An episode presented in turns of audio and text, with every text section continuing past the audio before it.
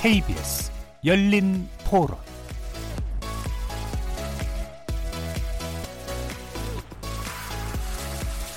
안녕하십니까. 케이비에스 열린 토론 정준희입니다.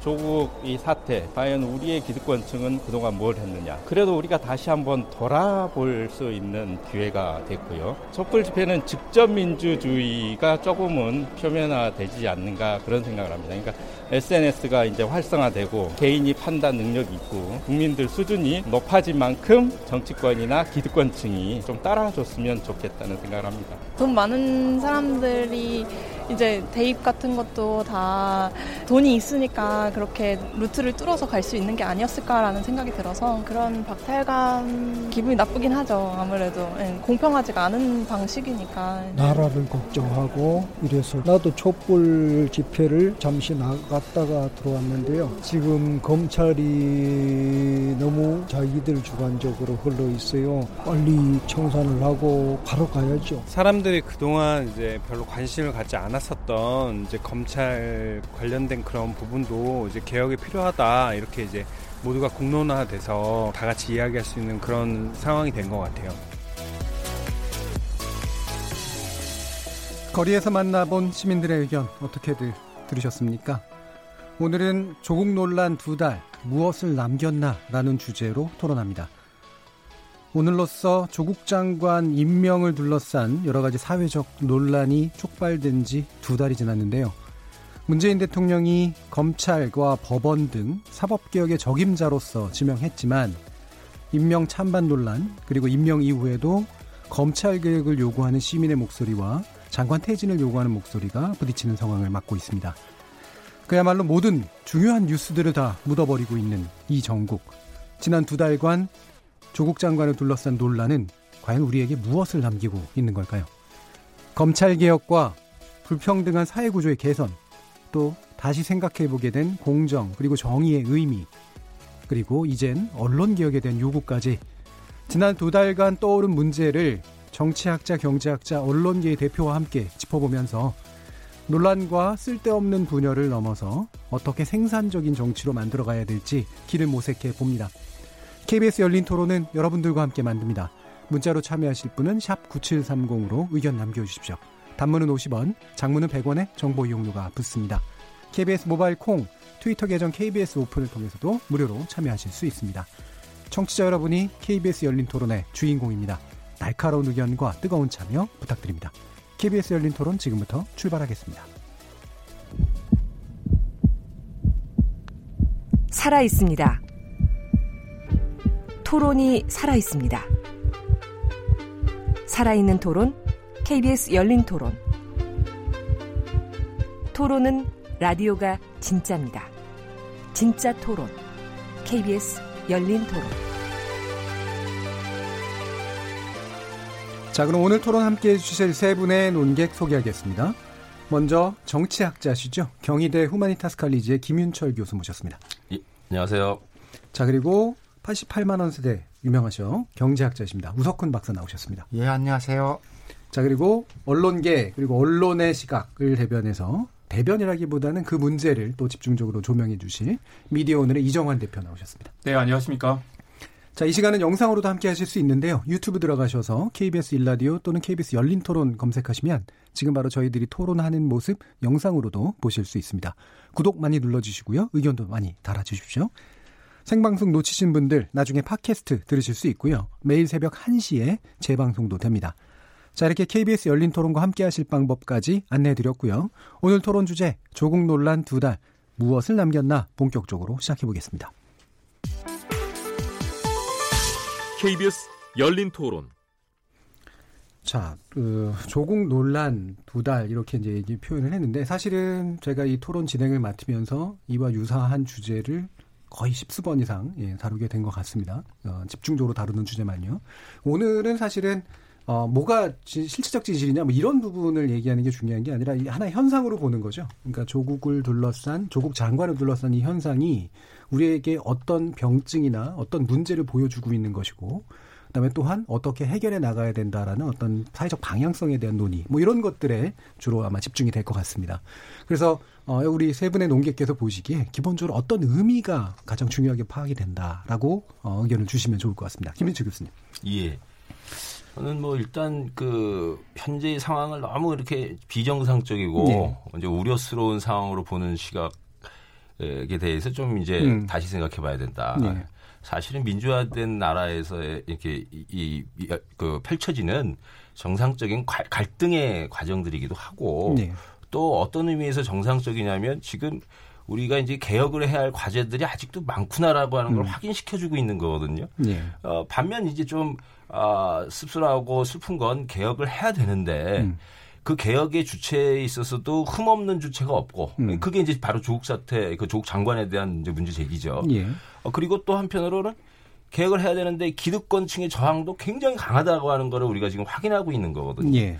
그래서 오히려 지금 우리 민주주의가 나쁘다, 뭐 그다음에 굉장히 비정상, 비정상적인 위기에 처했다라기보다는 사실은 더 좋게 만들어가는 과정에서 일어난 현상. 음. 그래서 과제가 무엇인지를 좀 더 치밀하게 살펴보고 그걸 어떻게 개혁을 어, 저 성공할 수 있을 건가라고 하는 그 이제 수단과 음. 그 주체를 다시 세워내는 예. 그런 이제 과제들이 앞으로 남아 있는 거 아닌가 생각이 들어요. 예. 그 갈등의 어떤 면에서 정상적인 표출 과정이다라고 이제 기본적으로 보시는 건데, 그 뭐 잠깐 짐작이 가능하긴 합니다만 갈등의 그럼 핵심 내용은 뭐라고 보시는 건가요? 개혁과 반개혁인가요? 그렇죠. 그 음. 기본적인 지금 그 어, 갈등의 핵심은 이제 특히 뭐 검찰 개혁 구호도 나오고 있습니다만 음. 개혁과 이제 반개혁이고, 다만 이제 논란을 촉발시킨 일은 이제 그 개혁 주체의 어떤 흠이라든지 예.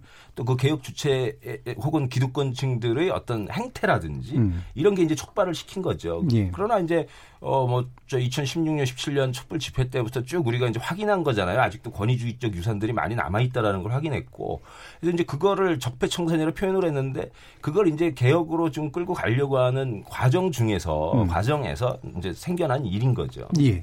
알겠습니다. 자, 그러면 우석훈 박사님. 그냥 짧게 표현하면요. 예. 망했다예요.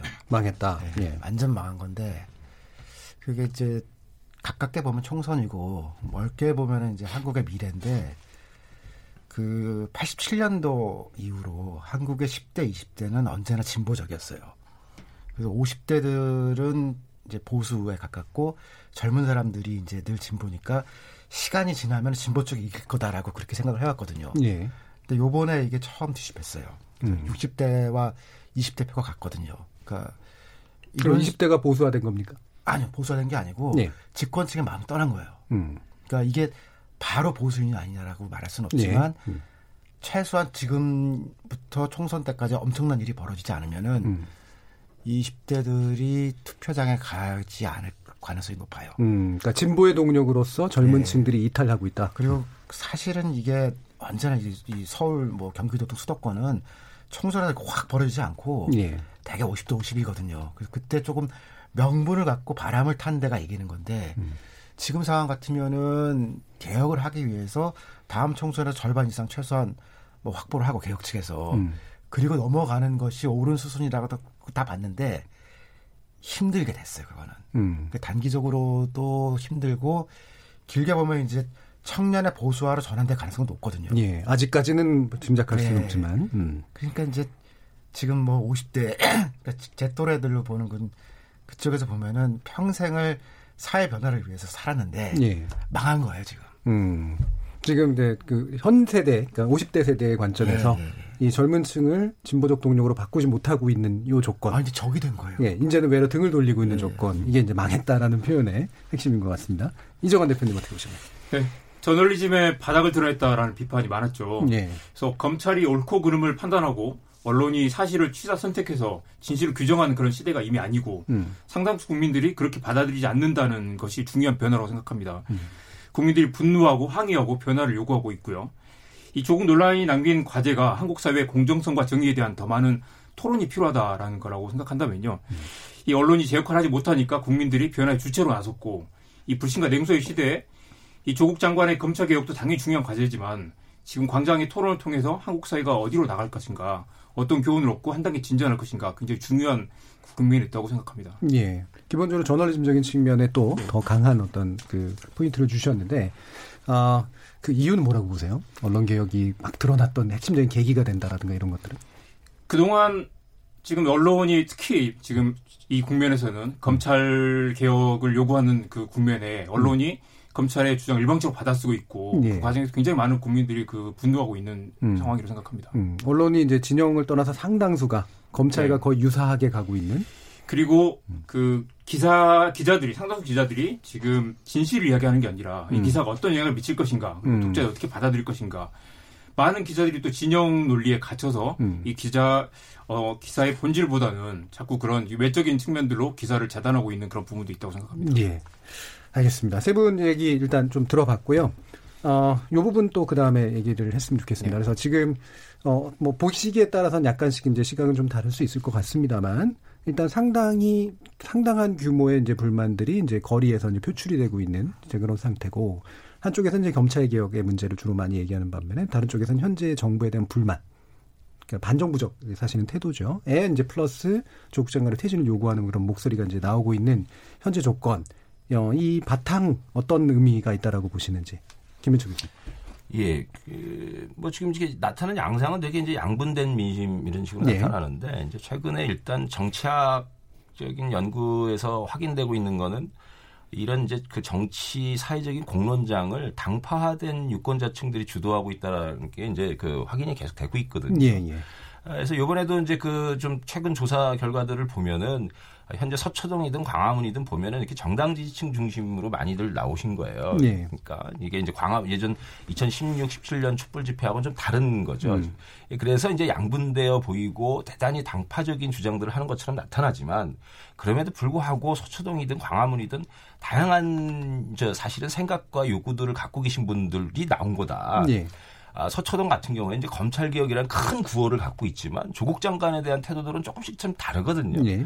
아, 그래서 이제 조국 퇴진이냐 아니냐 등등의 문제는 사실은 검찰개혁이라는 명분을 위해서 방법적으로 또 시기적으로 잘 선택, 판단해갖고 선택할 수 있는 문제예요, 이거는. 네. 그러니까 그런 부분들을 이제 그 갖고 가기 때문에 반면에 광화문의 조국 장관 퇴진을 지금 이제 요구하고 있는 분들 또 정부에 대해서 비판하고 있는 분들 이 분들도 마치 하나로 보수로 묶인 것 같지만 사실은 태극기 집회를 하셨던 단체만 해도요, 최근 몇 년 사이에 수없이 생겼다가 저 흩어졌다 합쳐졌다 생각들이 다 다르세요. 네. 내부의 갈등도 좀 많이 있고요. 그런데 이분들은 이제 어쨌든 간에 박근혜 정부의 이제 그 퇴진 과정으로부터 계속 정치 사회적으로 자기들이 소외되었다라고 생각하고 있는 거죠. 그리고 네. 이제 역전시켜야 된다고 생각을 하는데, 근데 그때 이제 이 조국 장관이라고 하는 문제가 자신들에게 어떤 좀 유리한 것일 수도 있고, 이제 이런 부분들로 접근을 하는 거고, 또 플러스 이제 그 태극기 집회뿐만 아니라 어쨌든 간에 조국 장관을 어떻게 이제 해석하고 이해하고 계신 분들이 있냐. 어쨌든 공정하지 못하고 어떤 불의를 보여준 것 아니냐. 그래서 기득권층 아니냐. 이제 저 삼팔육 집단도. 예. 이런 부분에 대해서 적어도 비판의 목소리는 내야 되겠다 생각한 분들도 있어요. 지금 음. 이분들이 얼마나 계속 광화문 집회에 나가실지는 저는 아직 모르겠습니다만. 음. 어쨌든 그래서 이 양분된 민심이다라고 하는 표현은 제가 저기 하나 마치 딱 양분돼 가지고 통합되어 있는 것처럼 광화문과 서초동에서 이렇게 이제 모여 가지고서는 서로 대립하고 있느냐? 음, 두 개의 거대한 동질적 네. 동아리는 아니다. 저는 그렇게 볼 수 있는 건 아니다라는 음. 거고, 또 그 대부분의 민심은 사실은 뭐냐면 문제가 잘 해결되기를 바라면서 음. 지켜보고 있는 거죠. 그래서 어, 지금 이 광화문과 서초동을 상징적으로 상징적으로 뭐 문학적으로는 양분된 민심 이렇게 표현이 가능하겠어요. 근데 사회학적으로 정치학적으로 그렇게 봤을 때 이게 양분된 민심이다? 이런 음. 표현은 사실은 대단히 좀 무책임하고 신중치 못한 표현 아닌가 저는 그런 생각을 하죠. 네, 알겠습니다. 우석훈 박사님 어떻게 보셨어요? 이게 오 대 오 같아 보이는데 음. 사실 광화문하고 서초동 근데 지금 상황에서 이렇게 팽팽한 것 자체가 네. 사실은 광화문이 이긴 거예요. 음. 왜냐하면 지난 촛불 집회 때부터 대선 때까지 보면은 그러니까 우리가 흔히 이제 중도라고 부르거나 뭐, 뭐 건전한 보수라고 부르거나 이제 그런 사람들이 촛불 집회 같이 있었거든요. 예. 그러니까 이천팔년도에도 촛불 집회가 있었는데 그때는 그야말로 우리 편이라고 할게요. 우리 편만 갖고 있는데 그걸로는 정권도 안 바뀌었고. 그때 광우병. 예예. 예. 크게 예. 사회가 바뀌지 않았거든요. 예. 그래서 지난번 촛불 집회 때는 사실 뭔가의 명분에 있어서 이거는 아니다라고 보수 쪽 같은 사람들도 같이 있었거든요. 예. 그래서 그 힘으로 여기까지 온 건데 지금 이 사태를 지나면서 그 중도층이나 혹은 합리적 보수들이 다 빠졌어요. 음. 이 사람들 중에 제가 이제 조사를 해보니까 그렇다고 광화문 집회에 간 것도 아니에요. 음. 그러니까 지금 이제 음, 무당파처럼 이제 모여 있는데, 예. 그러니까 처음 출발할 때 원래 일 대 일이었는데 정권을 바꾸고 다시 지금 일 대 일이 된 거거든요. 예. 그러니까 추세로만 보면 사실은 진 거고 광화문 쪽에 지금 기세를 탄 거죠. 음. 그러니까 안 했어야 될 싸움을 지금 해서 말린 거라고 생각합니다, 저는. 음. 어떻게 보세요, 김윤철 교수님은? 네. 광화문 쪽이 이긴 것 같다, 이렇게 얘기하시는 거에 대해서. 지금 뭐 정, 문재인 정부의 출범 이후에 그 대중적 흐름, 민심의 추세? 음. 이 부분에 있어서는 분명히 광화문 집회는 우리가 예전 박근혜 정부 때 그 저기 박근혜 수호를 외치면서 나왔었던 태극기 집회 정도로만 봐서는 안 된다는 걸 확실한 예. 것 같습니다. 뭔가가 더 붙어 있죠. 그렇죠. 예. 그래서, 그래서 분명히 민심을 표시하는 부분도 있고, 음. 이제 그래서 귀 기울여 들어야 할 부분들이 저는 있다고 봐요. 정부 측도 그렇고. 그 뭐 진보 진영에서도 그렇고 다만 다만 지금 그 저는 이제 아까도 양분된 민심으로 우리가 이렇게 표현하는 게 맞냐 또 혹은 음. 광화문이 이겼다라고 이제 이렇게 보는 게 맞느냐. 음. 이제 저는 이제 그런 구도는 사실은 어떻게 보면 이제 선거 전략을 고민해야 되고 하는 사람들의 입장에서는 그런 표현이나 이런 게 가능한 것 같아요. 예. 근데 저는 서초동이나 광화문이나 다 사실은 귀 기울여 들을 부분들을 잘 들어가지고 문제를 해결하는 방향으로 가야 되는데 음. 이 광화문 집회 부분 광화문이 이겼다. 이렇게 돼버리면 음. 그러면 서초동은 또 어떻게 하겠습니까?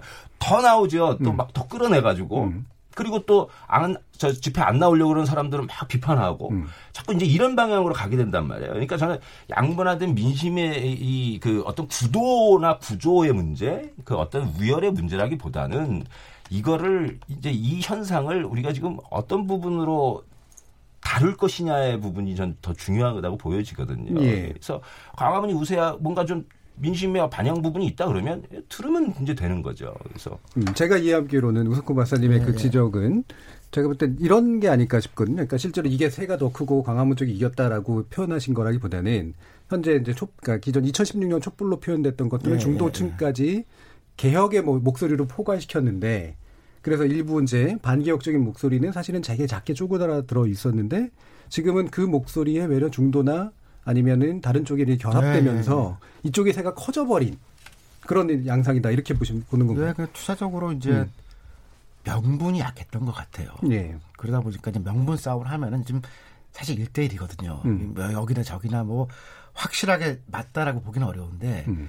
이거가 된 것 자체가 지금 음. 개혁 세력으로 보기에는 큰 손실이라고 봐야죠. 손실이다. 네. 이게 우리가 저 지난 촛불 집회하고 이럴 때 음. 일 대 일이 아니었어요. 음. 압도적이었는데 지금은 너도 흠이 하나 있고 나도 흠이 하나 있고 음. 너도 하나 잘했지만 나도 하나 잘했고 이런 것 자체가 지금 추세로 보면은 많이 문제가 있는 거죠. 예, 이 부분 이정환 대표님 어떻게 보십니까? 저는 한국적 민주주의, 음. 굉장히 역동적인 민주주의 현상이라고 생각하고요. 누가 이기느냐와 별개로 여전히 희망적인 부분이 굉장히 많다고 생각합니다. 음. 이 우리 모두가 거대한 토론에 참여하고 있고요. 이 페이스북에서 뭐 친구를 끊기도 하고 술자리에서 논쟁이 격화되기도 하고 이 가족끼리 의가상하기도 하는데 그리고 상당한 어떤 지식인들의 바닥을 보기는 보는 경우도 음. 있고요. 이게 모두 역동적인 한국적 민주주의 그리고 한국적 토론 문화 그리고 새로운 가능성이라고 저는 믿고 싶습니다. 이 당장은 괴롭고 혼란스럽지만 결국 정치가 끌어안아야 될 문제고 이 우리가 흔히 보수는 부패라 망하고 진보는 분열로 망 분열로 망한다고 했는데 이 지금은 진보의 발전적인 분화가 필요할 때가 아닐까. 예. 정의당 지지율이 굉장히 떨어졌다고 하죠. 음. 이 과정에서 이 새로운 진보 그리고 새로운 가치에 대한 그런 고민들이 좀 나와야 되지 않을까 싶습니다. 음. 그럼 현재 이게, 이게 달궈져 있는 어떤 에너지를 뭔가 좀 더 개혁적인 방향, 저는 뭐 개혁이 더 옳다라고 보기 때문에 그 개혁의 음. 구체적인 내용에 대해서 의견이 다를 수가 있지만 개혁적인 에너지로 바꾸는 어떤 계기는 뭐가 있을 거라고 보세요? 사실 지금 조국과 윤석열이 음. 맞붙고 있다면 어, 끝까지 음. 조국은 조국의 가치를 위해 싸우고 윤석열은 윤석열의 가치를 위해 싸워서 예. 이 조국 장관이 검찰개혁을 완수를 해야 될 것이고요. 음. 그리고 윤석열은 권력에 맞서서 끝까지 음. 검찰로서의 역할을 다하는 그 과정이 어떤 형태로든 결판이 나야 된다고 생각합니다. 예. 그 과정에서 언론의 문제, 검찰의 문제, 권력의 문제 등등의 한국 사회의 이 토론에 참여한 사람들이 어떤 형태로든 어떤 그 결론을 이루는 과정이 필요하다고 생각합니다. 예. 그러면 이렇게 얘기할 수 있을까요? 그러니까 조금 피곤하고 힘들더라도 예. 조국 장관에게 맡겨진 검찰개혁의 요구는 계속해서 밀고 나가서 뭔가 네. 성과를 보여주고 그렇죠. 그 과정에서 현재 윤석열 검찰 쪽이 실제로 만약에 조국 장관에게 뭔가 문제가 있다면 그 위법성을 실제로 드러내고 밝혀서 그렇죠. 그걸 입증하는 네. 그 단계까지는 가야 된다. 네. 네. 그래서 아까 우석훈 박사님이 네. 드라마보다 네. 뉴스가 더 재밌다고 말씀하셨는데 음. 실제로 뉴스 자기가 불편한 뉴스들이 굉장히 많거든요. 네. 이 불편함을 사실 우리가 다들 감당하고 토론에 뛰어들고 있는 거잖아요. 음. 모두가 다 지금 대한민국 전체가 이 토론에 뛰어들고 있는 이거. 이런 그 발전적인 토론이 음. 한국 사회를 어떤 식으로든 이 괴롭지만 이 과정을 통해서 물론 조국 장관도 괴로우실 거고 윤석열이나 검찰도 굉장히 이런 그 개혁에 대한 요구들이 불편하겠지만 예. 언론도 마찬가지입니다. 그렇지만 음. 이 과정을 통해서 아무튼 어떻게든 한국 사회가 저는 음. 나아갈 거라고 생각하거든요. 음. 그걸 위해서 더 많은 토론을 계속 끌어내야 한다고 생각하고요. 음. 음. 이렇게 이제 엄청난 대립과 갈등까지는 아니지만 적어도 현재 드러난 문제들은 계속 그 끝이 무엇인지는 봐야 된다. 그게 외려 이제 진보에 도움이 된다라고 보시는 거예요. 예, 그러니까 지금 그 이 정치권 내 관계라든지 음. 사회의 어떤 보수 진보층들 간의 이 지금 논쟁이나 이런 부분들이 서로 지금 밀릴 수가 없는 형색이 왔어요. 네. 지금 이제 그, 그 계속 그런 식으로 해온 거거든요. 갈등을 이게 이제 다루는 방법을. 그래서 이제 이런 경우에는 사실은 아 굉장히 충분한 시간을 갖고. 그 갈등이 충분히 다 발현될 때까지 가지 않으면 사실은 음. 어느 인위적으로 이렇게 해결이 되는 성격의 문제가 아닙니다. 특히나 예. 우리 환경은 정치가 그런 조정, 갈등 조정의 역량을 전혀 갖고 있지 못하기 때문에 음. 이런 상황에서는 뭐, 어, 뭐 갈등까지 갈 수밖에 없는. 그러니까 음. 양대 집회 현상으로 나타난 이유는 그걸 음. 잘 알고 계시는 거예요. 그러니까 지금 막 그 뭐 대중 파시즘이다, 광장 파시즘이다 이렇게 우려하는 분들이 계시더라고요. 근데 음. 가서 보시면요. 그렇게 다 사람들이 미쳐 있지 않아요. 다 음. 토론하고 심지어 서초동은 자기가 저기 버린 쓰레기도 다 치워 갖고 가요. 음. 그러면서 하는 분들한테 파시즘이다 이런 등등은 음. 굉장히 그 이제 용어의 남발이죠. 그 개념의 남발이고 사실은 아 그래서 다만 이제 제가 약간 어 주의 깊게 보고 싶은 건 뭐냐면 사회 갈등이 굉장히 높으면 이제 뭔가 어디선가 신뢰를 받는 집단이든 그렇죠. 누군가가 네. 굉장히 중재거나 대안을 만드는 흐름이 이제 조성이 돼야 되는데 음. 아직까지는 그게 전혀 눈에 안 보이거든요. 음. 어, 이제 이런 이런 부분들이 조금 조금 저는 이렇게 우리가 우려스럽고 관심을 가져야 할 부분이고 사실은 언론이나 혹은 뭐 사회 여러 이제 그 뭐 어른 지금 이제 사회적 어른들이 없어서 지금 문제인 건데. 이 뭔가 좀 자꾸 이제 그 이 마음들을 그렇게 서로 조정할 수 있는 부분들로 모아가는 그런 집단들이 또 형성이 돼야 돼요. 음. 근데 이제 지금은 아직까지는 타이밍도 그렇고 또 혹은 아 우리가 그런 이제 신뢰 집단이 이제 형성되어 있지도 않고 그래서 조금 어려움은 있겠습니다만 아 어쨌든 간에 정치 그래서 이제 제가 생각하는 거는 뭐냐면 이게 이제 정치권 혼자 해서는 안 되고 음. 어 뭐 정치 사회 이 등등이 좀 아, 어, 이렇게 다 아울러서 뭔가 그런 어, 좀 서로 인정할 수 있는 그런 이제 저 갈등 해결 그런 단위를 음. 지금 어떻게 찾아봐야 되는 이제 그 작업을 사실 지금 물밑에서 좀 시작을 하고 있어야 된다 저는 그렇게 봅니다. 예. 그 대충 봉합될 문제는 분명히 아니고 그렇죠. 대신 이제 혹시 위험 요소로 될 수 있는 게 이제 뭔가 신뢰 집단들의 광범위한 형성 이 예. 부분이 아직까지는 잘 안 보인다 네. 이런 쪽이잖아요. 우석훈 박사님. 하, 저는 사실은 이 일은 논쟁이 여기까지 오면 안 된다고 생각하는데 예, 약간 다르신 견해 예, 같아요. 예. 그, 저 제가 이제 원래 이 전에 상상했던 가장 이상적인 상황은 음. 올 가을 겨울에 내년 총선에는 어떤 공약이 나와야 된다 예. 이런 것들을 논의를 하고 이를테면 공약에 가장 한국 사회를 바, 바꿨던 적이 그 무상급식 논쟁이었었거든요. 예. 이천십이 년 예, 그 지방선거였는데. 예. 선거 육 개월 전부터 음. 굉장히 뜨거웠죠. 맞다 틀리다 이거는 뭐 그 부자들한테도 돈을 퍼주자는 거냐 음. 아니면 이건 보편적 복지다라고 하면서 선거를 치르면 그 선거 이후로 사회가 좋아져요. 음. 근데 지금은 정책, 공약, 경제 이런 게 다 필요 없는 시대가 됐거든요. 네. 그래서 이게 누가 맞다 틀리다라는 거는 이게 파토스로 치면 이게 피가 뜨거워지는 논쟁이거든요. 음. 근데 이게 사실 논쟁은 아니고 음. 패를 누가 많이 가지고 있느냐, 누구 편이 맞냐, 머리싸움이 된 거거든요. 지금 음. 한 사람 한 사람의 의견이 중요한 게 아니라 하나의 의견에 몇 명이 들어왔냐. 사실 우리가 다 이것만 세고 있잖아요. 네. 그런 점에서는 좋은 점은 아까 그 두 분 말씀하신 것처럼 민주주의가 작동되고 있다는 거가 확인된 건 좋은 점인데 네. 우리가 다양성으로 넘어가야 되고 음. 사회 신도를 가져야 되는데 되게 얕은 논쟁으로 가잖아요. 음. 그러니까 삼만 달러 인 국가에서 하기에는 조금 음. 좀 만 달러, 이만 달러 다 처리하고 왔었어야 될 일을 음, 음. 지금 하고 있는 거죠. 음, 뭔가 적폐라는 이름으로 또는 예. 뭐 개혁이라는 이름으로 사실은 진행하고 있는 게 중요하긴 하나. 예. 그죠? 저도 뭐 예. 사법개혁이 예. 안 필요하다는 그런 건 아니에요. 음. 그렇지만 음. 한 백 가지 의제 중에 음. 한두 가지 의제인데 이게 일 번이고 유일한 의제라고 논쟁하는 거는 음. 아, 이건 논쟁도 아니잖아라고 음. 그런 생각이 든, 듭니다. 그럼 예를 들면은 이상적으로 볼 때 네. 이런 정도의 어떤 이념적인 어떤 대립이라든가 뭐 이렇게 예를 들면 그 경제 아, 체제의 문제라든가 뭐 어떤 공정의 문제라든가 이런 데 어떤 게 있었어요? 총선이 네. 아마 제일 핵심 화두라고 생각했던 거는 기본소득 같은 거가 기본소득. 붙을 음. 거다라고 음. 생각을 많이 했었거든요. 음. 그 전 단계에서는 이제 최저임금 만 원을 하는 게 맞냐. 음. 그러니까 이제 이 다음 단계에서 그럼 이제 누군가 입장을 정하고 뭐 그런 논의들이 좀 있었으면 좋겠다라는 희망이었는데 음. 지금은 좀 어렵죠 이제 그런 얘기 끝내기가. 음. 어떨 어떻게 하세요? 총선 그 사실은 총선으로 바뀌긴 할 텐데. 네네. 예. 아 저는 그 아까 희망을 갖고 있다고 말씀드렸지만 음. 이 부분 또 말씀드리고 싶습니다. 음. 그 진보 진영과 지식인 사회의 반성을 요구하는 측면이 있다고 생각하는데요. 예. 우리 편끼리 왜 그래?라거나. 이런 논리 매우 위험하다고 생각합니다. 음. 검찰개혁 당연히 필요하고 검찰개혁에 대한 저항이나 기득권 세력의 반발과 정면으로 맞서 싸워야 되죠. 그런데 이 진보진 일부에서도 나경원이 더 심하다. 뭐 털어서 먼지 안 나는 사람이 있느냐. 뭐 장관을 뽑자는 거지 예수님 뽑자는 거냐라는 이야기가 나오는 건 예. 정말 사실 실망스럽습니다. 왜 진보에게만 도덕성을 요구하느냐 이런 주장을 보면서 진보 위선이라는 단어를 떠올리지 않을 수 없었고요.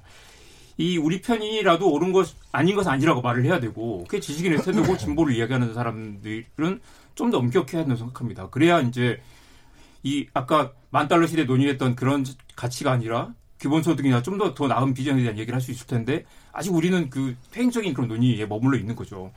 저는 조국을 비판하면서 동시에 검찰을 비판할 수 있고 문재인 정부가 실패해서는 안 된다는 신념을 갖고 있는 사람들도 동시에 문재인 정부가 성공하기 위해서 이 정의와 공정이다 원칙을 버려서 안 된다라고 강력한 요구를 해야 되고 그걸 위해서 어떤 가치들이 필요한 것인가에 대한 총선 앞두고 토론이 진행돼야 되는데 예. 그런 토론이 아니라 지금 이 진보 진영의 지식인들이 이 논의를 더 퇴행적인 그 후퇴하고 후퇴시키고 있는 게 아닌가라는 답답함이 있습니다. 음, 그럼 이 부분 받아가지고 어떻게 보세요, 두 분? 그 현재 조국 장관의 어떤 임명을 계기로 표출된 도덕성에 대한 요구가 또는 거기에 대한 대응이 지나치게 높은 기준을 가지고 진행됐었다 또는 지나치게 기준을 낮추고 있다 이런 식의 대해 논의들에 대해서는 저는 사실 이제 도덕성과 관련돼 갖고는 기준의 높고 낮은 문제가 아니고 음. 어, 정치라는 영역에서 사실은 도덕성이라고 하는 부분이 작동하기가 힘든 영역이라는 걸 우리가 인정해야 된다고 생각해요. 예. 그러니까 아, 이 저 정치라는 공간에서는 착한 놈, 나쁜 놈, 이상한 놈 다 모여 있는 거거든요. 예. 근데 그 사람들이 다, 다 표를 받고 대표 저기 표를 받아가지고 국회에 들어오고 한 대표자들이에요.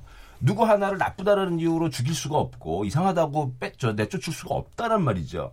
그러면 그 좋은 놈, 나쁜 놈, 이상한 놈들이 모여가지고 협의를 해가지고 결과물을 내야 되는 거예요. 그게 정치예요. 그러니까 우리는 그 민주와 반민주 이제 민주주의와 그 독재의 갈등 속에서 이 아무것도 가진 게 없는 도덕적 정, 그, 이 명분, 도덕성 이것만이 이제 거의 유일한 자원이었던 음. 그 시절에 살아 살고 있는 건 아니거든요. 그러니까 어, 중요한 것은 실제로 저는 오히려 논쟁이 그렇게 갔었으면은 저기 그 어, 광화문 집회나 저 자, 자유한국당 등이 더 유리했을 수도 있을 거예요. 뭐냐면은 능력이 있느냐는 거죠. 그 법무부 장관으로서의 네. 업무 수행 능력이 있느냐라는 부분으로 갔었어야 돼요. 그런데 네. 확증도 되지도 않고 뭐한 온갖 의혹으로 장사를 하려고 했단 말이에요. 그러니까 사람을 화가 나게 만든 거거든요. 이제 이쪽 그 서초동 집회 나오신 분들한테. 그런데 네. 그런 측면이 하나 있고요. 그래서 저는 이제 도덕성 우리가 이제 민주화를 한 삼십여 년 하고 하면 뭘 중심으로 봐야 되느냐면 결과라는 거죠. 문제 해결 능력이 있었느냐, 검찰 개혁을 정말 잘할 거냐. 그러니까 저는 여기 우리가 이제 정치 영역에 대해서 조국 장관한테 물어볼 질문은 뭐였냐면 그런 의혹에도 불구하고 또 어떤 흠에도 불구하고 당신이 법무부 장관직을 제대로 수행할 수 있는 그걸 증, 증명해라, 증거하라, 뭐 이런 부분으로 갔었어야 되는 거죠. 그러니까 저는 이제 이 도덕 지금의 싸움도 절 보면은 아까 우석훈 박사님도 말씀하셨어요. 왜냐하면 이게 지금 도덕성이 낮기 때문에 생겨난 현상이 아니란 말이에요. 이게 기본적으로 당파 당파적이고 어, 그 다음에 이게 물러서면 안 된다라고 하는 속에서 나오는 현상이거든요. 굉장히 예. 정치적 현상이에요. 예. 근데 정치적 현상은 정치적으로 풀 수밖에 없는 겁니다. 음. 그러니까 이런 부분들이 있고 다만 이제 제가 생각 그러면. 아, 민주화를 얘기하고 개혁한다라고 하는 사람들이 그럼 도덕성은 뭐 낮아도 되고 그러냐. 그거는 이제 아닌 거죠. 그리고 좀 이제 그, 그거는 또 반성, 사회적인 영역에서의 반성이 필요해요. 도대체 저도 사실은 화가 많이 났는데, 아, 도대체 그 삼팔육 개혁하고 뭐하고 했다는 사람들이 어떻게 그렇게 정말 알뜰하게 자기 애를 챙기고 뭐하고 하는, 이게 조국 장관만 그런 게 아니에요. 주변에도 우리 세대들이 그렇게 다 교육시키고 뭐하고 한 걸 봤어요. 알뜰하게 막 그렇게 그냥 사교육부터 시작해가지고 다. 왜 이렇게 해왔을까? 이제 이거는 이대로 가면 안 되겠구나라고 하는 이제 별도의 사회적 시청과 노력이 필요한 겁니다, 이거는. 음. 그리고 저는 이제 그 지금 아까 그 도덕성과 관련된 이야기인데 먼저 얘기하자면 우석훈 박사님 굉장히 중요한 말씀을 해주셨어요. 이게 뭐냐? 총선을 앞두고 있어요. 그러면은 어떤 정책을 가지고 얘기를 해야 돼요. 지금 음. 한국에서 사실은 어떤 게 핵심일 수밖에 없느냐? 한국의 사회한국화라든지 여러 저, 저 빈부격차라든지 등등을 고려하면 조세 재정 정책일 수밖에 없어요. 아까 기본소득 같은 다 그 선상에 있는 거죠. 지금 재정 확장해야 된다는 얘기 계속 나오고 있는 거거든요. 자, 그럼 이걸 이제 정치권이 논쟁을 해줘야 돼요. 영국이 브렉시트 가지고 뭐 지금 갈등이다 뭐하다고 하지만 아직도 저 수상에 대한 질의 이 시간을 보면 의회에서 논쟁을 하는 거 보면 다 그런 걸 갖고 논쟁을 네. 합니다. 브렉시트가 어떤 영향을 끼칠 건가 갖고 논쟁을 하는 거죠. 실제로 또 입법도 계속 예. 진행되고 있어요. 그 와중에도. 예. 총선을 앞두고 정책으로 가야 된다는 것이 주는 함의가 있어요. 이 사태에 음. 대해서. 뭐냐. 시간이 있는 싸움이라는 거예요. 그러니까 계속 이렇게 막판으로 가서 총선 다 망치지 않으려면 지금 정당들에게는 어느 시점에서 이 갈등을 정리해야 된다라고 하는 시간 타임테이블이 나온다라는 거죠. 자, 그러면 이제 갈등도 지금까지 다 광화문 서초동해가지고 막 불러 일으켰어요. 그럼 이제는 수습의 국면 부분으로 들어가야 언제 가야 되느냐.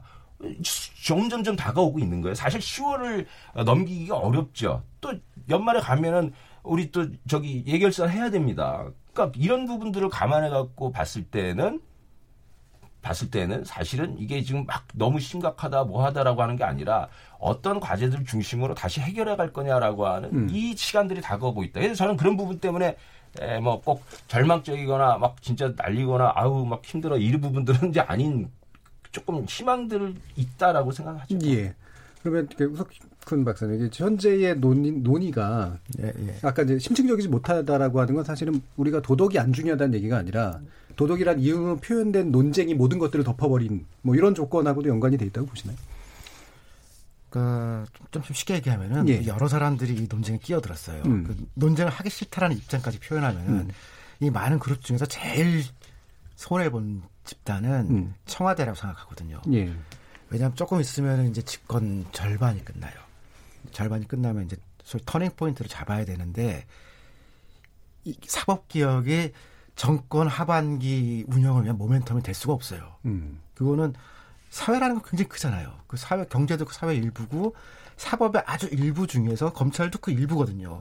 그러니까 뭐 모는 종이로 그림을 그려보면 한두 개의 점을 가지고 전체 그림을 그릴 수가 없는데 지금 청와대에서 너무 여기에 밀리면 안 된다라고 많은 걸 건 것 같아요. 네. 그러니까 이제 입장도 지금 표명 못 하잖아요. 음. 그런데 지금 사실 그걸 해야 되는 게 아니라 하반기 일으킬 거다라고 해서 마지막으로 개혁의 전환점을 지금 만들 수 있는 시점인데 그 시점을 지금 국회도 구경하죠. 청와대도 구경하죠.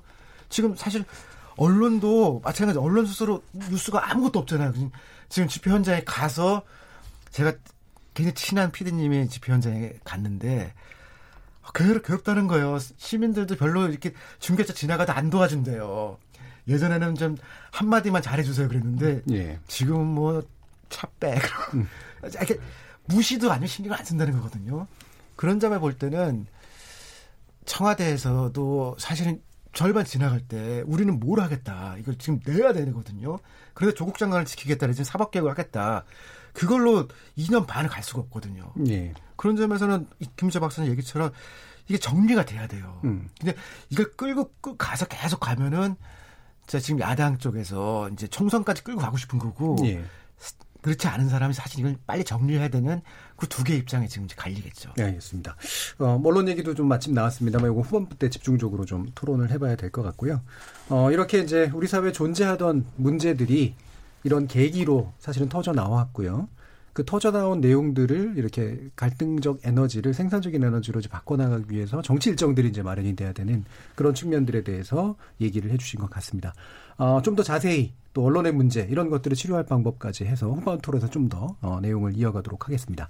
여러분들께서는 케이비에스 열린 토론과 함께하고 계십니다.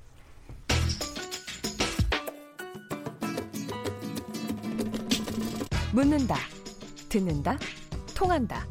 케이비에스 열린 토론. 듣고 계신 청취자 여러분 감사드립니다. 들으면서 답답한 부분은 없으신가요? 궁금한 점은요? 그렇다면 함께 토론에 참여하시죠. 유료 문자 샵 구칠삼공을 이용하시면 됩니다. 단문은 오십 원, 장문은 백 원의 정보 이용료가 있습니다. 스마트폰 어플리케이션 케이비에스 모바일 콩을 통해서도 무료로 참여하실 수 있습니다. 케이비에스 열린 토론은 언제나 열려 있습니다. 듣고 계신 케이비에스 열린 토론은 매일 밤 한 시에 재방송됩니다. 자, 지금 토론이 진행되는 동안 청취자들이 또 의견 많이 보내주셨습니다. 한번 들어보고 가죠. 정의진 문자 캐스터. 네, 안녕하십니까. 문자캐스터 정의진입니다. 조국 논란 두 달 무엇을 남겼나에 대해 청취자 여러분이 보내주신 의견 소개해드리겠습니다. 먼저 유튜브로 바람소리님. 두 달간 검찰개혁과 언론개혁의 필요성을 각인시켰죠. 피알제이님. 국론 분열이 아닙니다. 정의와 비정의의 대결입니다. 유튜브로 루이스리님. 양분된 민심이라는 건 기득권층에서 나오는 말이고 일반 시민은 개혁이 중요하다고 생각합니다. 콩으로 최경옥님. 검찰개혁에는 동의합니다. 그러나 그 검찰개혁을 반드시 조국 장관이 해야 하나요? 너무 모순적이지 않나요? 콩으로 에스에이치 팔칠이육님. 이쯤에서 정부도 인사실패 인정하고 조국 장관도 사퇴해야 합니다. 청와대는 더 이상 침묵하지 않아야 할 것입니다. 문자로 육일육구님. 한국 정치 발전을 위해선 반드시 개혁을 해야 됩니다. 다음 세대를 위해서라도요. 이일팔팔님. 사법개혁은 역사적 사명입니다. 검찰 집단 구조와 부조리를 바로잡으면 결국 국민이 편해집니다. 유튜브로 라인나우님. 언론이 오염된 정보를 흘리지 않았다면 상식이 있는 국민이라면 진실을 볼 수 있었을 겁니다. 라고 보내주셨네요. 네, 케이비에스 열린토론. 지금 방송을 듣고 계신 청취자 모두가 시민 논객입니다. 계속해서 청취자 여러분들의 날카로운 시선과 의견 보내주세요. 지금까지 문자캐스터 정의진이었습니다.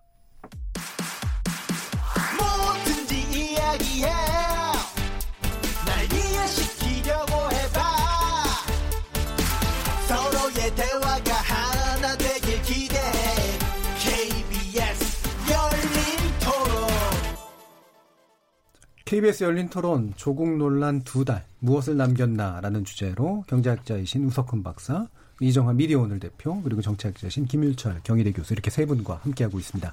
이 시간 영상으로도 함께 하실 수 있는데요. 유튜브 들어가셔서 케이비에스 일라디오 또는 케이비에스 열린 토론 검색하시면 지금 바로 저희들이 토론하는 모습 영상으로 보실 수 있습니다.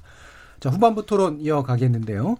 어, 언론 문제에 좀 더 많이 집중을 해보려고 합니다. 아까 우석훈 박사님도 언론 문제를 또 얘기를 해주셨고요. 어, 이 부분은 이제 우리 이정환 대표께 먼저 여쭙는 게 좋을 것 같은데, 네. 기본적으로 언론 문제 왜 나왔고 뭐다 이렇게 보시는지. 네, 그 굉장히 많은 보도가 쏟아졌죠. 음. 뭐 백만 건이 넘는다라는 이야기도 있었는데 실제 백만 건까지 되지 않고 굉장히 함량 미달의 기사가 많았던 건 사실입니다. 음. 뭐 기자들이 기사를 삭제하고 있다라는 것도 사실 아니고, 뭐 음. 여러 가지 언론에 대한 오해가 많은 건 맞지만. 음. 이 저널리즘 원칙에서 지난 두 달 동안 언론의 참사라고 할 만큼 바닥을 드러낸 보도가 많았습니다. 이 지금까지 언론이 다른 기사를 이렇게 열심히 써봤냐. 일기장까지 뒤지는 검찰, 그리고 언론이, 언론도 수준이 너무 낮다. 그리고 검찰이 불러 쓴 기사를 받아쓰기만 하고 있다. 국민들은 맥락과 진실을 원하는데 이 단편적인 사실만 쏟아내면서 여론을 호도하고 있다라는 비판 등은 굉장히 뼈아픈 부분입니다. 굉장히 많은 단독 보도가 나왔는데요. 네. 이 세보니까 구월 십일부터 이십사일까지 민원연이 집계를 했는데요. 어, 모두 백육십육 건의 단독 보도가 나왔는데 예. 이 가운데 육십구 건, 사십이 퍼센트 정도가 검찰발, 검찰 인용 기사였습니다. 검찰이 흘려주는 것들을 그냥 받아쓰기를 했다는 거죠. 이렇게 단독이라고 기사반이 나가는 건 단독이라고 달아야지 포털에서 또 읽히기 때문인 것도 있고요. 이 단독을 쓰고 다른 언론사에서 받아줘야지 또 상을 받는 그런 기사가 되는 경우가 예. 많이 있죠. 그래서 십 분만 지나도 모두가 받아쓰는 그런 기사를 단독이라고 알고 내보내는 경우도 많이 있고, 단독이 아닌데도 단독이라고 주장하기도 하고요. 단독거리를 만들기 위해서 기사와 치하고 별개로 단독을 위한 단독, 단독이라고 우기는 그런 기사도 많이 있습니다. 당연히 새로운 사실을 찾고 의미를 부여하는 게 기자의 핵심 업무인데 일단 튀어야 한다는 강박 때문에 지엽적인 팩트를 부풀리기도 하고 의제를 어뷰징하기도 하는데, 이처럼 민감한 국면, 언론 보도 하나하나에 따라서 정치적 현안이 흔들리는 그런 국면에서는 언론이 중심을 잡아야 되는데 이 의제를 어뷰징하는 쪽으로 변질되고 있고요. 온라인 저널리즘과 특히 포털 중심의 뉴스 소비 행태가 이런 변화를 부추기는 것 같습니다. 그래서 그 이 대부분 기자들이 이제 검찰발 특히 언론 보도, 언론 단독이 문제잖아요. 그래서 이 검사들과 저녁 술자리에서 흘려주는 정보들, 그리고 특히 저도 이제 옛날 검찰 출입을 좀 일 년 정도 했었는데요. 고등학교, 대학교, 또 고향 선후배 중심의 인맥으로 엮여진 검사들과의 관계를 통해서 이 친보를 통해서 던져주는 그런 정보를 받아서 기사를 쓰게 됩니다. 검찰이 공식적으로 브리핑하는 내용들을 알맹이가 전혀 없고 그런 기사들이 단독이라고 나오고 서로 베껴쓰고 하면서 그런 경쟁을 계속 하게 되는 것이고, 어, 검사는 의도적으로 그런 정보를 흘리면서 여론을 유리한 쪽으로 수사 결과를 흘러, 흘러가는 거죠. 기자는 기사로 말을 해야 되고 검찰은 수사 결과로 말을 해야 되는데, 검찰이 어, 언론을 이용하면서 언론 행위를 하고 있고, 언론은 그 검찰 수사 결과를 인용하면서 언론이 직접 수사를 하는 것처럼 예. 그렇게 서로 이 뒤섞여 있는 그런 상황입니다. 의도를 갖고 던져주는 거 알면서도 서로 그 이용하는 그런 공생관계고, 언론계에서는 이야기하는 게 모든 소스는 오염돼 있다고 하잖아요. 음. 오염돼 있다는 거 알면서도 받아쓰거나 그걸 모르고 받아쓴다면 그것도 문제인 것이고, 그런 보도가 지금 이 국면을 굉장히 흔들고 있는 그런 측면이 있다고 생각합니다. 예. 그럼 제가 추가적으로 이제 그 질문을 드릴게.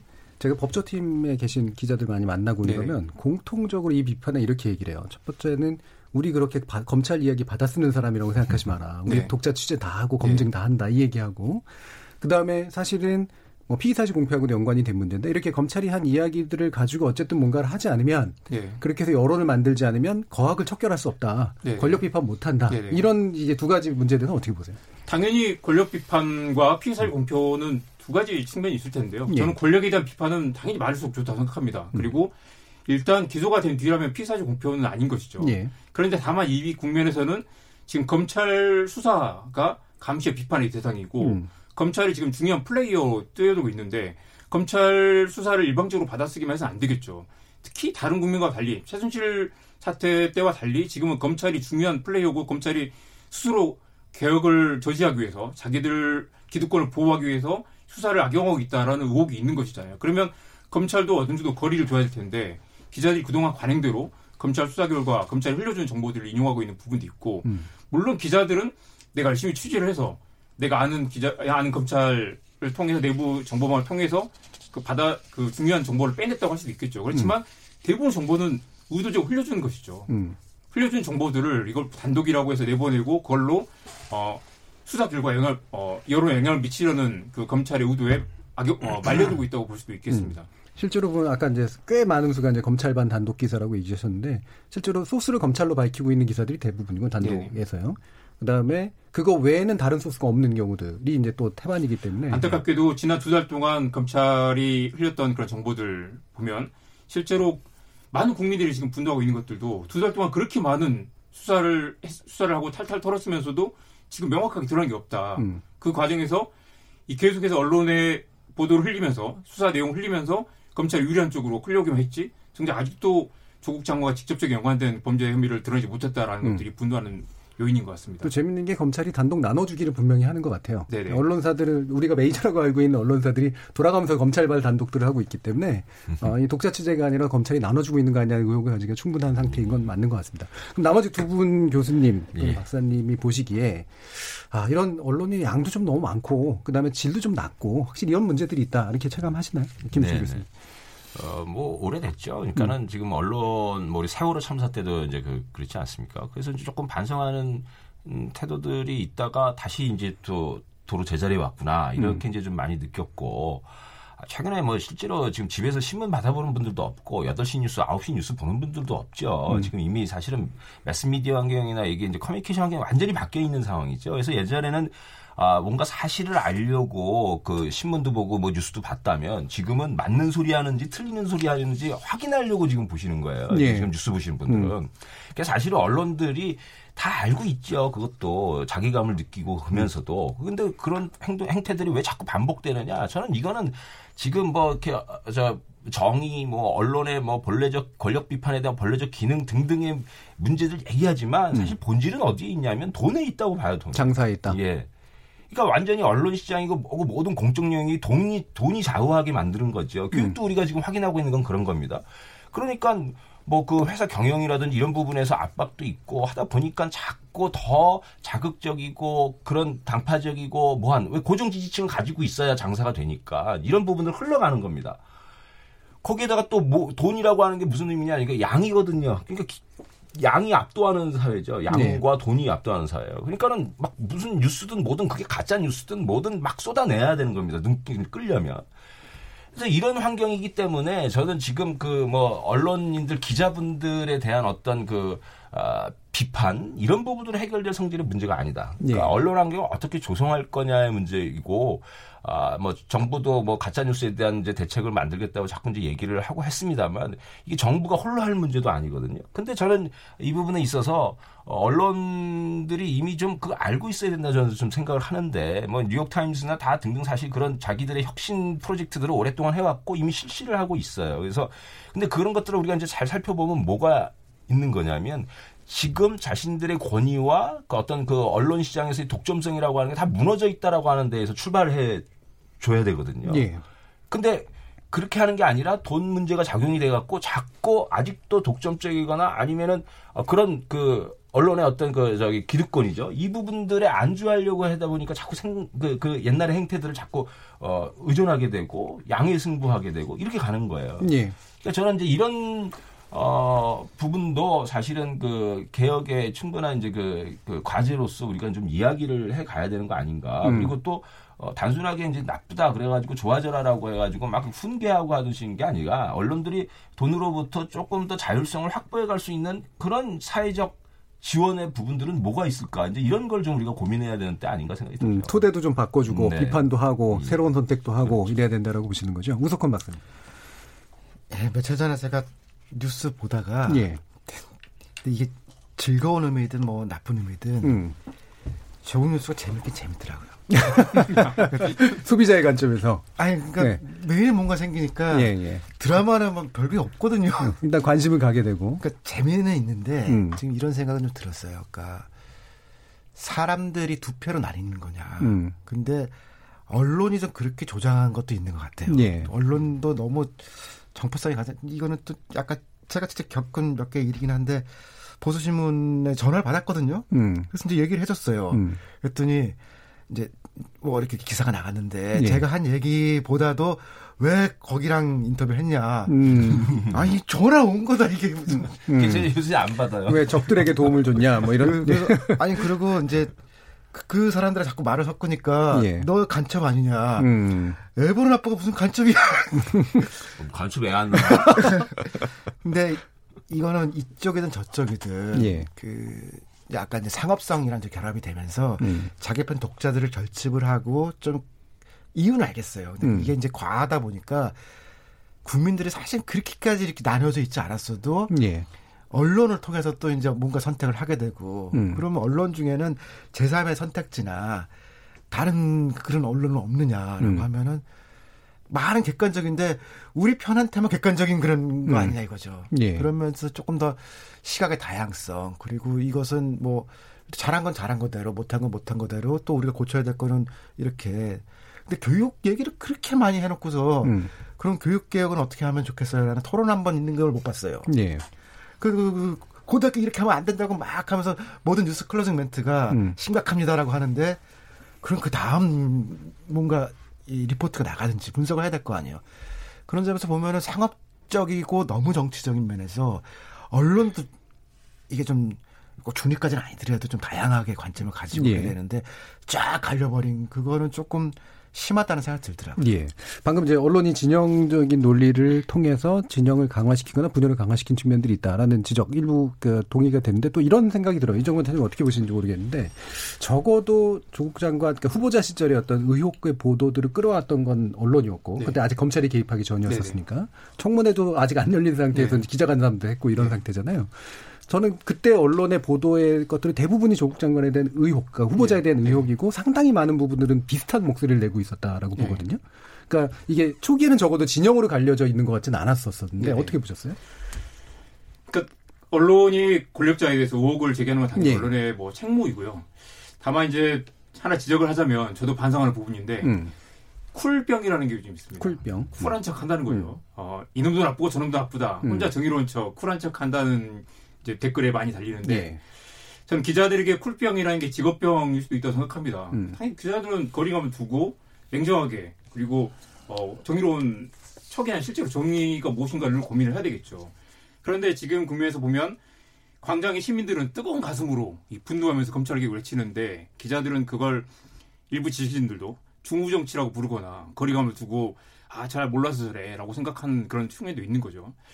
이 그래서 저도 많은 고민도 반성이 되는데 몇십만 명이 쏟아져 나오면 그 자체가 사안이 바뀌고 의미와 성격이 달라지는 측면도 물론 있죠. 그리고 야, 국민들이 이렇게 검찰개혁을 요구하기, 요구하고 이렇게 분노하는 데는 이 언론이 그동안 보도했던 거 다른 측면이 있겠구나라는 반성을 네. 하게 되는데 음. 다만 이제 제가 생각하는 건 기자들이 언제나 사안에서 거리를 둬야 되고 음. 쿨병이 필요할 때도 있죠. 예. 당연히 쿨하게 한 발 물러나서 이 원칙을 이야기할 때도 있는데 이 조국 관련 보도에서는 현장의 논리에 갇혀서 기계적 균형에 매몰되지 않았는가라는 음. 생각도 하게 됩니다. 네. 결과적으로 그게 검찰이 의도하는 바대로 언론이 도구로 이, 이용당하는 측면도 있지 않았을까 그런 음. 반성을 하게 됩니다. 예. 자, 지금 언론개혁에 대한 요구들, 사실 지난주 이제 집회에서부터 조금씩 나오면서, 지난주 집회에서도 서천구 집회에서는 특히 이제 언론개혁 요구가 많이 나오고 있고, 이제 그런데, 어, 지금 이 시점에서 이제 케이비에스 얘기를 또 안 할 수가 없는 이제 그런 상태입니다. 아, 그, 알릴레오죠. 그러니까 유시민 이제 노무현재단 이사장이 진행하는 이제 유튜브 방송에서 이제 얘기가 나왔었고, 거기에 이제 이 개인자산관리사, 예, 정경심 교수의 증언이 이제 케이비에스가 처음 인터뷰한 것 이후에 보도가 됐는데 구월 십일일 보도였는데 이 내용에 대해서 상당히 불만족한 그런 부분을 밝히는 내용이 이제 어제 나오면서 상당한 이제 비판들이 나왔거든요. 그 핵심은 이제 검찰하고 뭔가 유착된 거 아니냐. 네. 그다음에 뭔가 왜 이렇게까지 심각한 왜곡 보도를 하고 있느냐라고 하는 이제 비판들이 쏟아지고 있어요. 일단 이정환 대표님은 어떻게 네. 보셨나요? 일단 유시민 이사장의 알릴레오 방송 그리고 음. 케이비에스 해명과 후속 기사를 종합하면 케이비에스가 김경록 씨를 인터뷰하고 기사를 내보내지 않았다는 건 일단 사실 아닙니다. 기사는 예. 내보내겠죠. 예. 기사는 나갔는데 다만 김경록 씨 입장에서는 내 인터뷰가 제대로 기사에 반영되지 않았다. 한 시간 동안 인터뷰를 했는데 두 줄 정도 나갔는데 그쳤다라고 항의하는 건 굉장히 당연한 거고요. 케이비에스가 의도적으로 김경록 씨 주장을 편집한 것인가는 뭐 추가로 이제 뭐 확인이 필요한 부분입니다. 다만 전체 인터뷰를 다 방송하지 않았을까.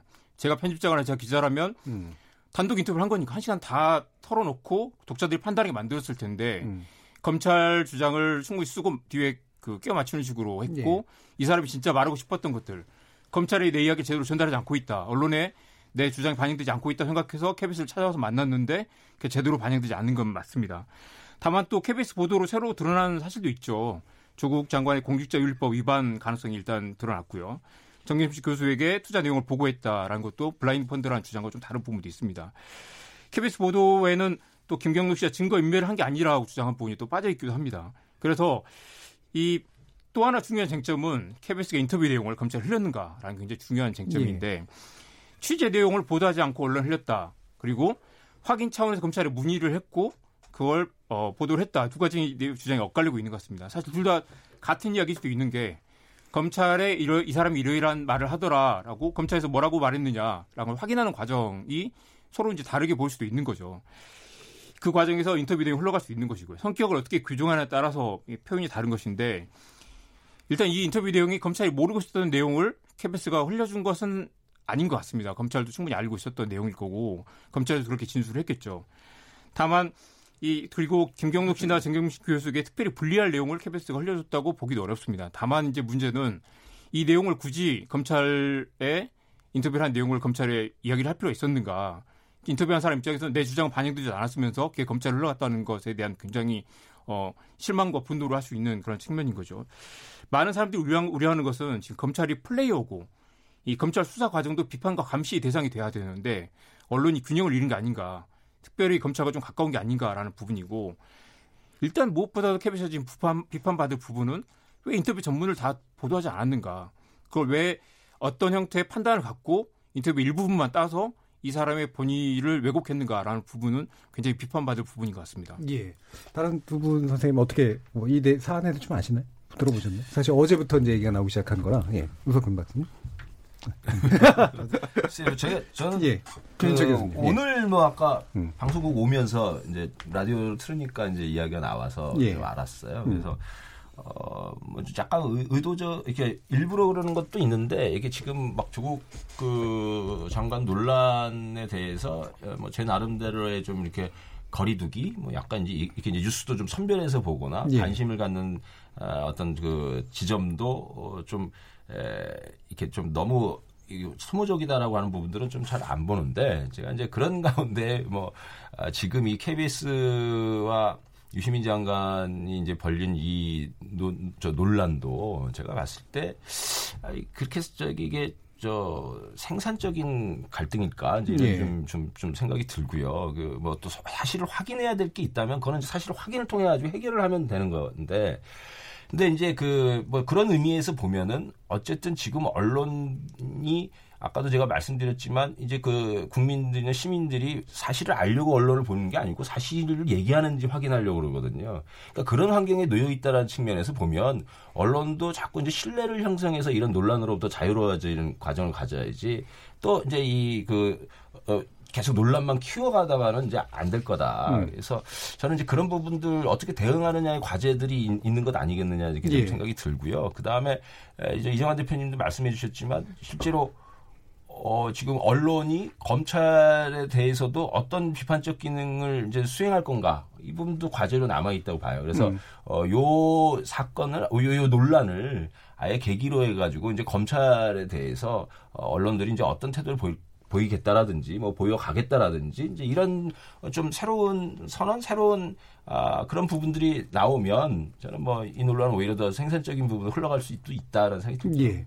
그 제가 뭐 이 부분에 있어서만큼은 진행자로서가 아니라 언론학자로서 예, 간단하게 좀 저도 나름의 생각을 좀 말씀을 드리면 어, 일단은 이제 기자들의 그러니까 법조 특히나 법조 출입을 하는 기자들이 검찰과 가지는 그리고 검찰에 의해서 나온 정보나 또는 검찰에게 사실 체크를 하는 이 관행에 대해서 가지고 있는 문제의식과 대중들이 그걸 보고 놀라는 그 충격 사이의 격차가 너무 크다라는 네. 생각이 듭니다.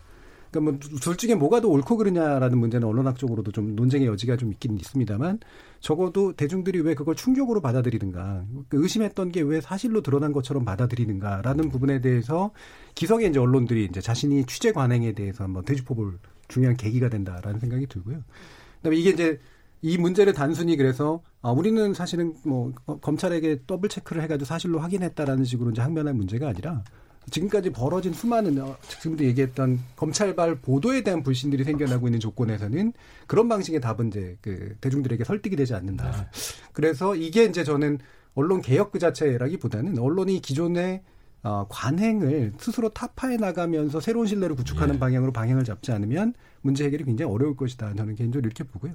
또 한 가지 이제 말씀을 주셨지만 이게 생산적인 에너지가 되려면 저는 이게 소스가 드러났기 때문에 어떤 면에서 보면 다양한 소스들로 오늘 보면 티비조선이 또 어제 알릴레오의 그 이 피비와 함께 얘기한 녹취록을 또 넘겨받아가지고 그걸 또 공개했고 또 국민일보하고 또 인터뷰를 했더라고요. 바로 최근에. 그래서 어제 또 유시민 이사장이 알릴레오에서 내가 얘기한 게 약간 취지대로 받아들이지 않았다. 또 이런 식의 또 증언도 나오고 이러면서 이게 되게 혼전이 되고 있는데 적어도 소스 한 가지를 가지고 내가 이제 판단을 할 때 어떻게 다양한 경쟁적인 의식들로 봐야 되는가라는 데에 대해서 좀 교훈을 주고 있는 것 같아요. 네. 그래서 이게 아마 또 생산적인 논쟁으로 연결되지 않을까 싶거든요. 음, 저도 하나만 예, 추가하면 내용에 관한 건 아닌데 음. 예전에는 확실히 공중파가 그렇죠. 위력이 있었거든요. 예, 예. 그게 메인 언론이고 근데 지금은 한동안 팟캐스트 최근에 유튜브 방송까지 하면은 그런 거는 무너진 것 같아요. 아까 김윤철 박사님 얘기한 것처럼 뉴스나 이거는 이제 바로 이제 뭐 팟캐스트나 이런 데서 나오는 거 보고 예. 쟤네들이 맞게 말하는지 음. 아홉 시 뉴스를 한번 보자 뭐 이렇게 예. 이런 식으로 가는 거니까 예. 언론 환경이 확실히 바뀐 것 같고 맞겠죠. 지금 예. 같은 경우도 케이비에스와 그다음에 유시민 장관 방송을 음. 사실 출연진이 양쪽으로 다 고민한 거 아니에요. 예. 했는데 해보니까 여기가 낫다. 사실 좀 객관성으로서도 케이비에스는 사실 상처를 입은 거예요. 예. 그 한번 이렇게 해봤는데 이게 좀 충분히 믿을만하지 않다라는 거니까 음. 어차피 비전문가들이 이제 얘기를 갖고 있는 거 아니에요. 그 언론과는 상관없이 그런 이제 흐름 같은 게 있고 조금만 보완하면 이제 취재를 해야 되는데 그렇지만 팟캐스트나 유튜브에는 취재 비용이나 취재 능력이 충분치 않거든요. 음. 결국 일 차 취재라는 것은 지금의 언론의 기자들이 하는 수밖에 없는데 이 사람들의 활동을 어떻게 돈을 마련을 하고 그다음에 그것에 대한 신뢰성이 있어서 예를 들면 어디서 나갔으면 무조건 맞는 거다. 음. 해석은 각자의 몫이지만 이런 정도는 최상 스트레이트 기사에 대한 신뢰성 같은 것들은 회복이 되고 그다음에 그거에 대해서도 우리가 우리 세금을 쓰는 것에 대해서 내가 인정하겠다라는 음. 정도는 가야 되거든요. 아니면 예. 이제 문 닫을 수밖에 없는 거예요. 음. 그런 점에서 반성이 좀 필요할 거라고 생각합니다. 예. 이정환 대표님은 예. 이제 미디어 비평 또 네. 전문지이시기도 네. 하니까 또, 이, 또 새로운 시각이 있으실 것 같아요. 그 최근 음. 수많은 그 십만 건에 가까운 보도들 보면 사실이지만 실체적 진실이 아니거나 음. 실체적 진실이라고 뭐 보기 어려운 그런 보도들이 많이 있었던 것 같습니다. 예. 그래서 몇 가지 오면서 뽑아봤는데요. 조국 장관의 딸이 집에서 인턴을 했다라는 검찰발 보도가 있었습니다. 음. 이건 거의 과거 논두렁식의 보도만큼이나 교묘하게 말을 비트는 전형적인 받아쓰기 보도라고 생각하는데요. 당연히 검찰이 거짓말을 하지 않았을 거죠. 실제 그런 뭐 워딩이 있었을 수 있죠. 예. 그렇지만 맥락과도 다르고 본질과도 다릅니다. 실제로 나중에 이제 그 딸이 집에서 했다는 게 아니라 뭐 도서관과 뭐 등등에서 자료를 찾아서 뭐 인턴을 했다라고 이제 해명을 했습니다. 근데 그런 보도를 포함해서 조국 딸의 자기 보고 자기 뭐 자기 소개서 오만 원에 팔리고 있다. 음. 조국 어머니가 부산대 그림을 기증했다. 뭐 사모펀드 투자보다 약정액이 크다. 이런 보도는 정말 뭐 정말 한심했는데요. 음. 약정액이 크다는 건 당연히 약정을 해놓고 그만큼 아직 투자를 못했다라는 건데 뭔가 엄청 거기 비리가 있는 것처럼 그렇게 보도를 했다는 거죠. 아는 사람도 다 알지만 그냥 막, 막 지르는 그런 보도들. 그리고 실제 그 보도들이 거짓인 건 아니에요. 그렇지만 그 전달하는 맥락이 굉장히 뭔가를 부풀리고 막 있어 보이는 것처럼. 그리고 실제로 어 인턴 한 건 사실일 수 있는데 뭐 집에서 인턴을 했다라는 말, 것, 것으로 뭐 완전히 상황의 본질을 왜곡하는 그런 보도들이 쏟아지면서 사실 굉장히 안 좋은 메시지를 만들어내는 그런 보도가 많았고요. 그래서 이, 지난달 이달의 기자상을 받은 두 건의 보도가 사실 조국 관련 보도였습니다. 예. 뭐 논문 일저자 논란 보도 그리고 조국 장관 딸의 특혜 장학금 보도. 장학금 보도 같은 경우는 사실 그것도 사실은 사실이지만 지금 이 수사 결과 드러난 사건들은 사, 보면 불법 없었던 것으로 아마 예. 결론이 날 가능성이 높거든요. 문제는 이렇게 의혹을 던지기만 하고 진실 규명에는 별 관심이 없는 것처럼 보이거나 의혹은 크게 그리고 또 해명은 적게 또는 또 다른 의혹을 부풀리는 과정. 다른 언론사 의혹을 터뜨리면 그것도 받아쓰는 과정을 거치면서 계속 새로운 의혹을 옮겨가는 그 과정에서 더 진실에 다가가기 어렵게 만드는 그런 보도가 너무 많았던 것 같습니다. 예. 저희가 아까 김윤철 교수님이 이 갈등을 생산적인 남주로 바꾸기 위해서 뭔가 이렇게 신뢰받는 집단의 형성이 필요하다라고 하셨는데 언론이 그 신뢰받는 집단이 되기는 굉장히 어려워진 조건 같거든요. 어떤 형성이 가능할까요? 예. 그래서 이제 이, 그 보통 예전에는 우리 뭐 무슨 큰 문제가 있으면 종교 지도자라든지 음. 이제 그 뭐 대학의 선생님이라든지 이제 이런 분들이 그런 갈등을 좀 중재하고 나서서 예. 좀 해주시고 그랬는데 지금 보면은 이제 대한민국이 쭉 그 역사 과정들을 이제 전개해가는 과정에서 이제 그럴 수 있는 분들이 이제 다 살아 이제 지셨죠. 이제 그렇죠. 이제 예, 연로하시고 뭐 하고 하면서 이제 아, 세상도 뜨시고 그래서. 그럼 이제 이걸 어떻게 갈까? 근데 제가 봤을 때는 지금 이제 삼팔육 세대도 그렇고 뭐 이렇게 현재의 기성 세대에서 나오기는 쉽지 않을 것 같아요. 음. 이제 그래서 이제 결국 어떤 굉장히 큰 미래의 과제 부분들로 어 이제 있을 것 같고 신뢰 집단은 음. 그래서 어 일종의 뭐 추장 역할을 해주는 그런 분들은 이제 뭐 한참 있어야 될 것 같고 다만 이제 어떤 그러면 그런 게 만들어지기 어려울 때 어떻게 해야 되느냐 그때 이제 나타나는 게 뭐냐면 합의제적인 사회 네. 운영이고 정치의 운영이고 어 여기서 예전에 우리 저 어, 대통령 선거 때도 많이 나오고 있고 협치 이야기 많이 나왔지 않습니까? 근데 사실 그 부분에 대한 뭐 실제적인 제도화라든지 이게 채워지지를 않았어요. 음. 그러니까 결국은 아, 이제 그, 그 정도는 국민들이 적어도 어, 인정해 줄 테니까 뭐냐면 우리 이렇게 합의해가지고 하겠다라고 하는 어떤 규칙. 그 이제 정립. 그래서 이제 그런 부분들을 중심으로 해서 국정도 그렇고 모두 그렇고 이런 이제 갈등도 좀 아, 그런 이제 어떤 저 정치 사회적인 기구, 범사회적인 그런 기구들의 조성들을 통해 가지고 그 규칙을 아, 뭐 국회라든지 이런 데에서 제도화해 가지고 그 음. 제도의 에, 운용을 통해 가지고 뭐 좀 해 나갈 수밖에 없는 그런 처지에 있는 거 아닌가 이런 예. 생각이 들죠. 그럼 제가 간단히 질문드린 게 저도 이제 연구해 보면 그러니까 우리 사회는 합의제적 요소를 계속 강화시켜오는 방향으로 제도 개선을 이뤄온 것 같은데 국회 선진화법이나 음, 네, 이런 네. 것들로 실제로 합의제적 문화가 없는 또 나라이기 때문에 네. 이게 제도하고 문화가 꼬여버린 그런 현상들이 나타나서 네, 네. 외로 차라리 다수제적으로 돌아가는 게 낫지 않느냐는 얘기도 나오는 것 같아요. 어떻게 예, 예. 근데 이제 그것도 음. 제가 어, 요새 정치학자들 사이에서 그 네. 얘기가 많이 나오는데. 음. 근데 이제 이미 합의제적인 제도들을 이렇게 막 그렇죠. 장착을 해왔지 않습니까? 예. 그래서 우리 사회에는 특히 국회는 음. 뭐가 강하냐? 소수당이라도 비토 파워가 강해요. 음. 저항권. 그러니까 이게 다수제로 가버리면 비토파워를 어떻게든 극대화해가지고 또 저항하는, 사실은 음. 이번 조국 논란 사태의 시작은 저 패스트트랙부터 시작된 거였습니다. 그렇죠. 그러니까 네. 거기 국회에서 난리가 나가지고 음. 거리로 나오면서 동원을 하기 시작해가지고 이 사태로 온 거거든요. 그 다음에 잘 잡았다 이거죠. 이제 조국 이제 약점 잘 잡았다 그래서 음. 막 치고 나온 거란 말입니다. 그러니까 이게 지금 이 사태에서도 알 수 있듯이 저항권이 너무 강하기 때문에 이때는 할 수 없다. 그러니까 이게 다수제적인 부분들에 대한 신뢰가 음. 없다는 거죠. 그래서 음. 어, 대통령 선거 때 과반 저기 과반 득표 의석도 음. 과반 득표하거나 아니면은 결선 득표? 어, 대통령이 음. 과반하면은 아, 그 강해질 거고 마음대로 할 수 있을 거다라고 했는데 전혀 아닌 예. 우리가 목, 목격하고 있는 현실은 전혀 아니거든요. 음.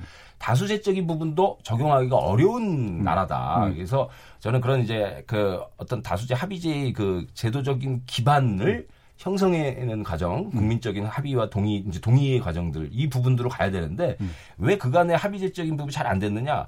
배제당한 사람들이 너무 많았던 거예요. 음. 그러니까 노동자, 약자, 이런 분들은. 그러니까는 그 부분의 합의제적인 부분이 잘 작동하기도 어려웠는데, 이제 좀 새로운 합의제적인 부분을 가지면 그런 사회적 약자 부분까지 포괄하는, 반대정파까지도 포괄하는, 이런 부분들로 다시 좀 재설계해야 되는 거 아닌가 생각이 예. 그럼 나머지 두 분께 이제 제가 마무리 반으로 여쭤야 될 것 같은데, 각자가 보시기에 어떤 방향의 어, 생산적인 에너지를 만드는데 그나마 도움이 될 것 같다라고 보시는지 우석훈 박사님. 확실히 음. 이 이십 세기 후반이 음. 그러니까 계몽의 시대 비슷한 그런 거였거든요. 누군가가 이 길이 맞다 그러면은 스타디 해보고 아 그런 그런가 보다였는데 음. 이십일 세기 들어와서 특히 지난 몇 년 동안에는 이런 계몽의 방식이 안 통해요. 예. 그러니까 아무리 훌륭한 사람이라도 이렇게 합시다라고 하면은. 그건 아저씨 생각이시죠.